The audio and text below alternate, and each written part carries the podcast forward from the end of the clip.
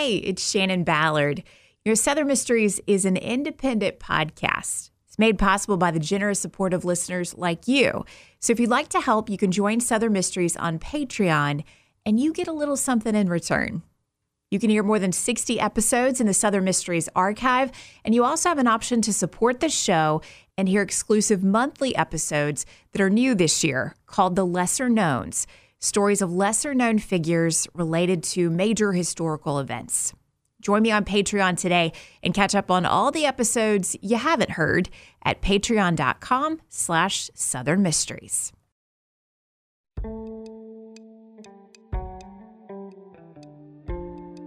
Kenneth New loved two things music and himself.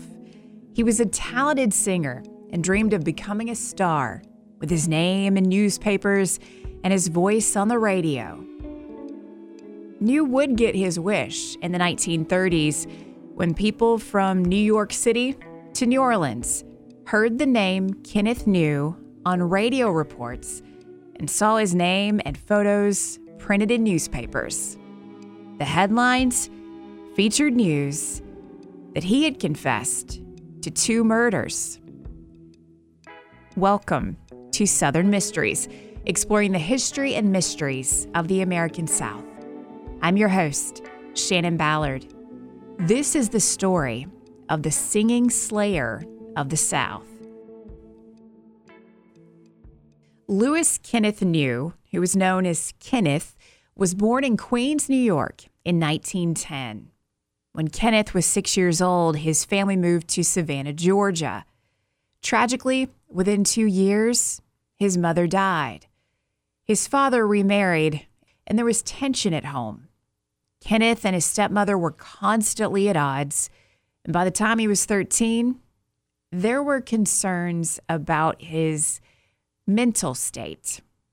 He was said to exhibit extreme behaviors. His father believed the army could help, but New suffered a head injury when he dove in shallow water during a training exercise. Two months later, Kenneth New was discharged into the custody of his father due to the Army classifying him as unfit for duty because of his, quote, permanent psychosis. He returned to Savannah in 1927 and within weeks was committed to the Milledgeville, Georgia Lunatic Asylum, where he remained for two years. New's father, Lewis, later explained the decision to confine his son at Milledgeville was difficult, but had to happen because his son was unquestionably mentally unsound. Doctors at Milledgeville told Mr. New his son could be cured, but he doubted it, saying his inability to control his temper was one of the evidences of his insanity. Now, when Kenneth New walked out of the Milledgeville Asylum, he left Georgia, and by late 1932, he was married to a woman named Cecile, and they were living in Key West, Florida, with their two children. In early 1933, Kenneth and Cecile were caught stealing a car. When officers moved in to arrest them, the couple put on a little impromptu song and dance show in the streets right in front of the police. Despite that display of unity and fun, Kenneth and Cecile have been struggling with their relationship. Kenneth was known to sleep around on Cecile, and he had been diagnosed with syphilis. A few months after their arrest, Kenneth New abandoned his family to pursue his dream of becoming a star. Kenneth New was 26 years old with dark hair and eyes and movie star good looks that made women swoon, especially when he turned on that Southern charm. He used his good looks and charm to get what he wanted. Within months of splitting with his wife, he would charm a married woman into abandoning her family and would murder two men by early September 1933, Kenneth New was in New York City, trying to land a starring role on Broadway finding legitimate and respectable work in the theater proved difficult for New. The Great Depression had a hold on the entire country, and when he could pick up a job somewhere, it was often in speakeasies that were not considered respectable due to their connection with organized crime. Kenneth New kept auditioning and losing out on jobs. By September 2nd, he was so desperate for money, he started panhandling on the Great White Way. A passerby noticed him, complimented him on his voice, gave him some cash, and introduced himself as 35 year old theater operator Lawrence Sheed. He told New he may be able to help. He managed theaters and might have a job for him. To be clear, Lawrence Sheed operated movie theaters. There was no role in a show. New just heard theater and instantly agreed to talk about the possibility of a paying job. Sheed invited New to his apartment in Paterson, New Jersey, saying they could talk along the way and hopefully connect with some of Sheed's friends at one of his theaters. The men stopped to buy a pint of whiskey and rye, and by 11 p.m., had stopped in at a movie theater where Sheed introduced Kenneth New as his friend from down south. Sheed's friends praised Lawrence and told Kenneth New how successful this man was. They would later say they found New likable and loved hearing him talk. They couldn't get enough of that southern accent. Sheed and New left the theater and headed to Sheed's apartment, where they spent hours talking and drinking. Neighbors would say they heard a commotion in the apartment around 3 a.m., but didn't think much of it. Days later, Kenneth New would make a full confession, telling police his version of what happened in Lawrence Sheed's apartment the night he was murdered. New claimed that around 3 a.m., Lawrence Sheed poured him another drink, approached him, and made what New called an aggressively indecent advance.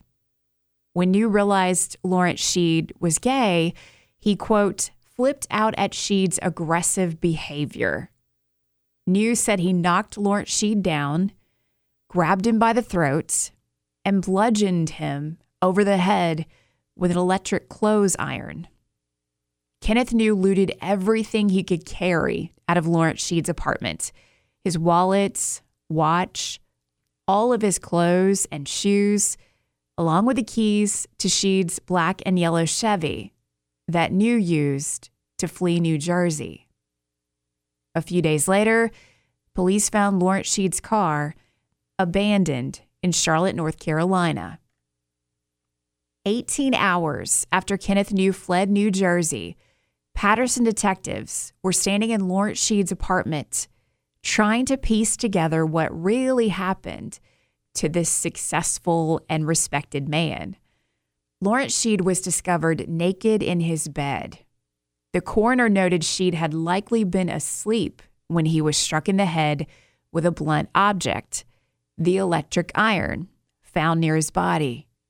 His attacker struck him so many times with such force, there was blood all over the walls, his furniture, and blood covered Sheed's bed.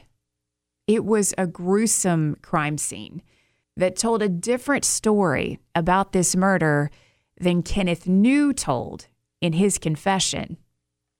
Based on neighbors' accounts and their description of the man seen entering Lawrence Sheed's apartment, along with descriptions of the man with Sheed at the theater on the night he died, police believe this was the man who killed Lawrence Sheed. All they had to go on was he was a five foot seven man with dark hair and a southern accent. And this was a sensational crime. Lawrence Sheed's murder was widely reported in area newspapers, with many references to a male suspect who was, quote, at an intimate gathering with Sheed in his apartment. In the 1930s, that was the way newspapers implied someone was gay which was true of Lawrence Sheed. He was a closeted gay man, and the newspapers used that kind of language. It was common and dangerous because it implied Lawrence Sheed got what he deserved. Lawrence Sheed was separated from his wife at the time of his murder, but his brother traveled quickly to Paterson, New Jersey. His presence there was a reminder that Lawrence Sheed was a victim of a horrible crime, and his family wanted justice for him. While they were waiting for word about who had killed Lawrence Sheed, Kenneth New had fled south, where he would soon encounter his next victim. When New fled New Jersey, he initially planned to drive home to Savannah, but somewhere along the way, he changed his mind. He abandoned Sheed's car in North Carolina and caught a train to the Big Easy. He arrived in New Orleans late on September 13th and checked into a hotel under the name of Joseph Monroe from Key West, Florida. He spent the night drinking at a local bar and by early the next morning had checked out of his hotel, walked to the corner of Dauphine and Canal Streets, and checked into the DeSoto Hotel as Bill Williams of Jacksonville, Florida.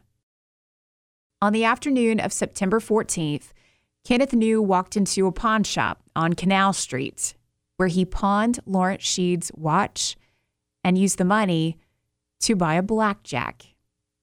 This is a weapon made of heavy leather that was filled with lead. Blackjacks were commonly used by criminals in tight quarters. New figured it would be good to have in case he needed to defend himself or perhaps convince someone to give him money. New again spent the night drinking, and the following morning, on September 15th, as he was walking through the lobby of his hotel, he met Mrs. Eunice Hody. Eunice was a married woman with a five year old daughter. She was working at the hotel and was immediately taken in by Kenneth New's charm and good looks. They went to a movie and dinner that evening where New learned Eunice was bored with her life, wanted some adventure and fun. The two agreed to meet up again and spend more time together throughout the weekend. On Saturday morning, Kenneth New was waiting to meet up with Eunice and decided to rest in the lobby of the Jung Hotel on Canal Street. A gentleman sat down beside him. The two began to talk about New Orleans, politics, international affairs. They got along. They sat in the lobby talking for over an hour before the man said he needed to return to his room and write some letters. As he stood to leave, he introduced himself as Sheffield Clark from Nashville. Kenneth New offered his real name and said he was from Points Back East. When New met up with Eunice Hody, he sweet talked her and convinced her to leave town with him so they could start a new life together. She agreed, and they made arrangements for their departure. They agreed Eunice would be packed and ready to leave New Orleans early Sunday morning, September 17th. As Kenneth New was walking back to his hotel, it hit him. He was almost out of money. He took a walk down Canal Street, tried to clear his head and brainstorm ideas to get some quick cash. On his walk, he remembered the man he met in the hotel lobby. That man, Sheffield Clark.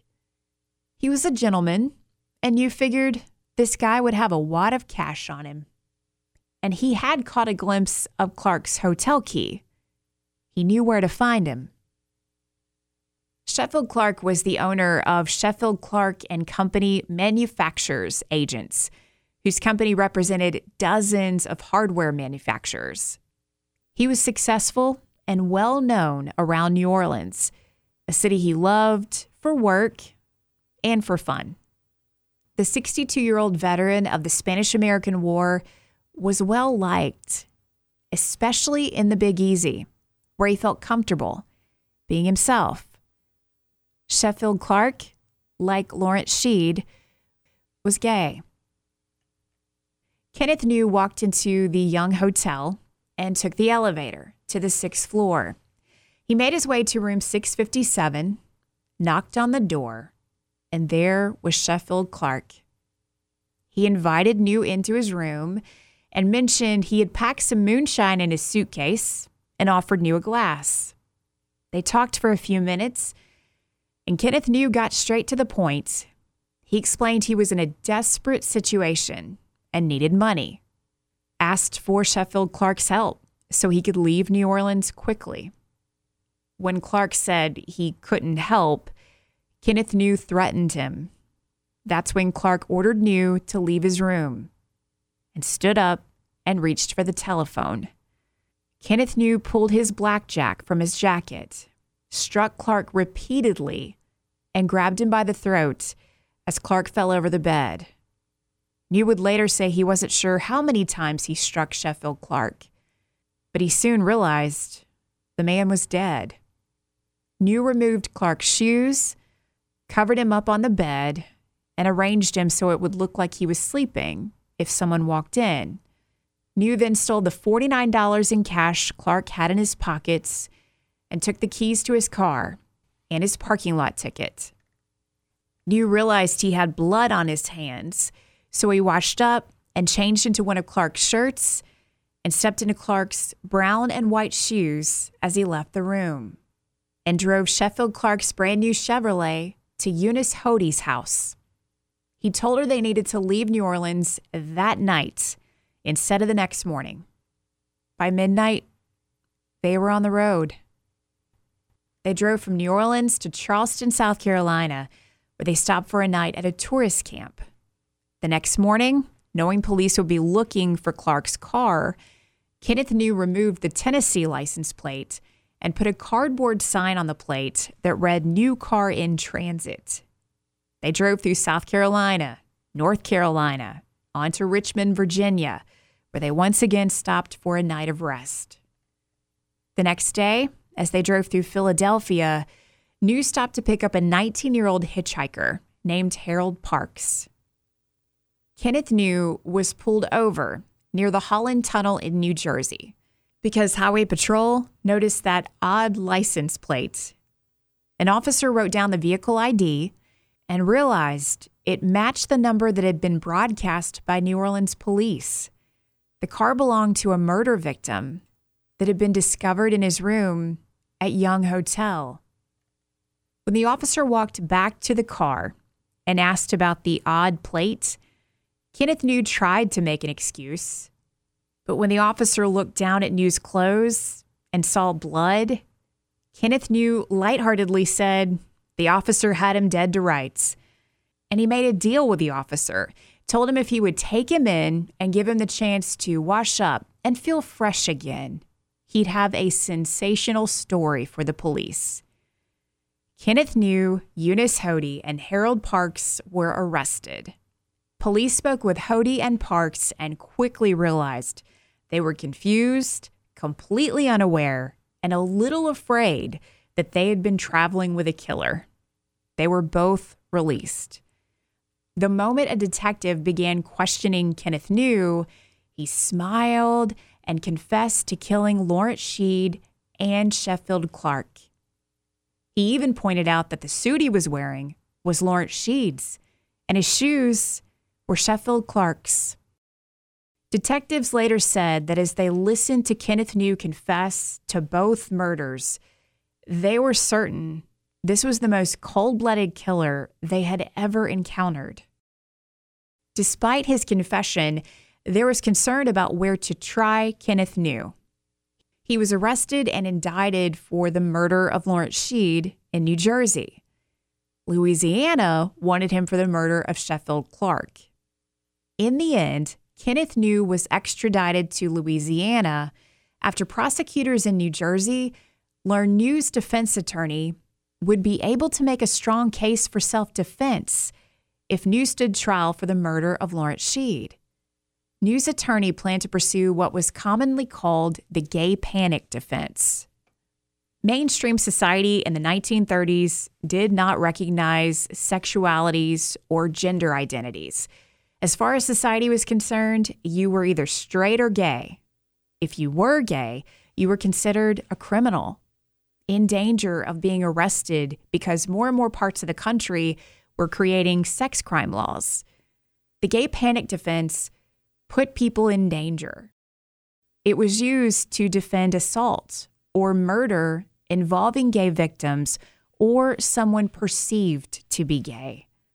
It further victimized someone by essentially blaming them for causing their own injury or death for the defendant's violent reaction to unwanted advances or perceived advances. Because Kenneth New had claimed in his confession that Lawrence Sheed made an unwanted, indecent advance, prosecutors in New Jersey felt a jury would likely sympathize with Kenneth New's violent reaction, despite their evidence showing Lawrence Sheed had been violently attacked as he slept in his bed. The state of New Jersey felt that extraditing Kenneth New to Louisiana to face trial for Sheffield Clark's murder was their best chance for justice and ensuring Kenneth New would never kill again. New had been called the most cold blooded killer detectives had ever interviewed. But when he walked into the Orleans Parish Courthouse for his trial on December 12, 1933, women swooned and waved to him outside the courthouse. When he walked into the courtroom wearing a suit stolen from Lawrence Sheed and shoes stolen from Sheffield Clark, more women were waiting to get a glimpse of him and show their support. Throughout his trial, Kenneth New was a clown and a showman, joking around with his lawyers and guards, singing songs as he was led in and out of court. He smiled as he sketched the judge and showed off his artistic skills in the courtroom. He just didn't seem to care that he was facing capital murder charges in Louisiana. He focused on the headlines that included his name along with the photos of him singing. He had been dubbed the Singing Slayer. And everyone wondered was this man insane? Or was he playing the role of a lifetime? In jailhouse interviews, Kenneth New said he didn't want a defense attorney and was, quote, fit as a fiddle and ready to hang. But his father hired a defense team to try to save his son from the gallows. Defense attorney Clarence Dowling told the jury Kenneth New was, quote, mentally defective and insane when he killed Sheffield Clark. Dowling claimed New continued to suffer the effects of his skull injury sustained in the Army. Several doctors testified that upon examination of Kenneth New, they found him mentally defective with one doctor saying he knew within five minutes of meeting Kenneth New that he was not sane. Dowling told the jury that from the moment Kenneth New left the asylum, his actions showed he was abnormal. From stealing a car in Florida and dancing in front of the police to confessing to the murder of two men. He further argued New was mentally damaged by syphilis, with one doctor testifying Kenneth New was suffering from syphilitic insanity, which caused him to lose his temper and made him unable to make rational decisions. New's indictment for murder in New Jersey was alluded to in the prosecution's case. The jury learned New had confessed to another murder before he came to New Orleans and killed Sheffield Clark. Dowling countered that the man in New Jersey, this Lawrence Sheed, had essentially forced Kenneth New to murder him when he repeated New's claim that he was resisting an indecent advance from Sheed and reacted in anger, which led to Sheed's death. In this case, Kenneth New's gay panic defense backfired when Assistant District Attorney Jay Koch made a disturbing statement to the jury Koch argued Kenneth New reacted the way any man would. New claimed a man made a pass at him and he responded with violence.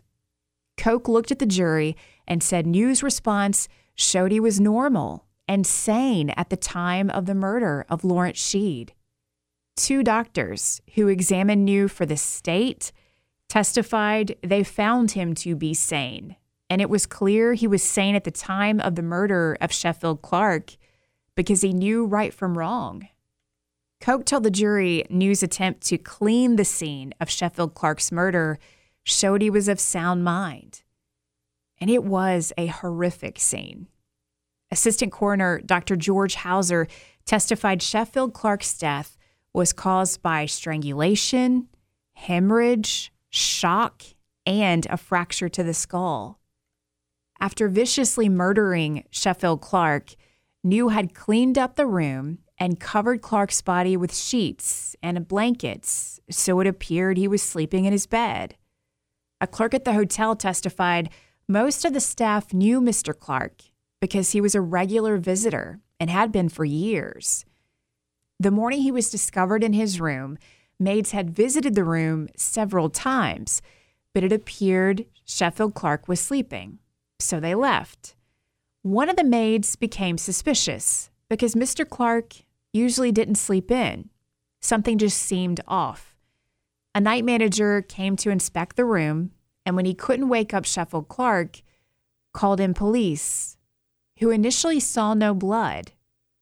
But an officer testified that when he pulled the covers back, he saw Clark's beaten body and pillows and sheets covered in Clark's blood. The state asked the jury to find Kenneth New guilty and send him to the gallows as a desperate and conscienceless criminal.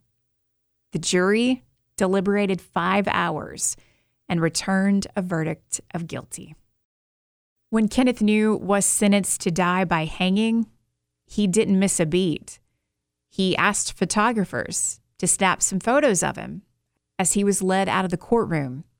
He smiled and sang that original song he had written for his trial fit as a fiddle and ready to hang. The day before he was executed, Kenneth New basked in the attention of a jailhouse interview. He shared he planned to wake up at 8 a.m. on the day of his execution so he would have time to shave, bathe, and prepare his soul for God. Plus, he needed time to sing a few songs for people he had learned to love in prison before his voice was silenced. On the day of his execution, February 1st, 1935, Kenneth New received a telegram from his father. It read, God be with you till we meet again. At noon, New was led to the gallows. He wore Sheffield Clark's shoes and Lawrence Sheed's suit. He held a gardenia in his hand and as the executioner placed a noose around his neck, New began singing his song, I'm fit as a fiddle and ready to hang. He jokingly performed a quick dance on the steel trap door and then said he was ready to die. As the hood was placed over his head, Kenneth New was still mindful of his movie star good looks. His final words don't Muss My Hair. At 12:05 p.m., the hangman pulled the lever. At 12:24 p.m., a doctor declared the singing slayer dead. Three people attended his burial in the cemetery at Louisiana State Prison at Angola. Two nuns from the Sisters of Charity and an unidentified woman when reporters asked the local sheriff who the pretty woman was, all he said was that she had paid for the funeral and did not want to be named. For years, this woman was seen tending to Kenneth New's grave, and her identity remained a mystery for more than a decade. The circumstances that led to her identification were tragic. On June 24th, 1950, police were called to the home of a woman who was found dead in her bed. The investigation revealed she had taken her life by overdosing with sleeping pills. Her name was Aline Hull.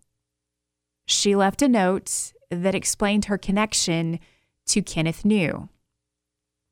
Hull had been married and widowed before she was 20 years old.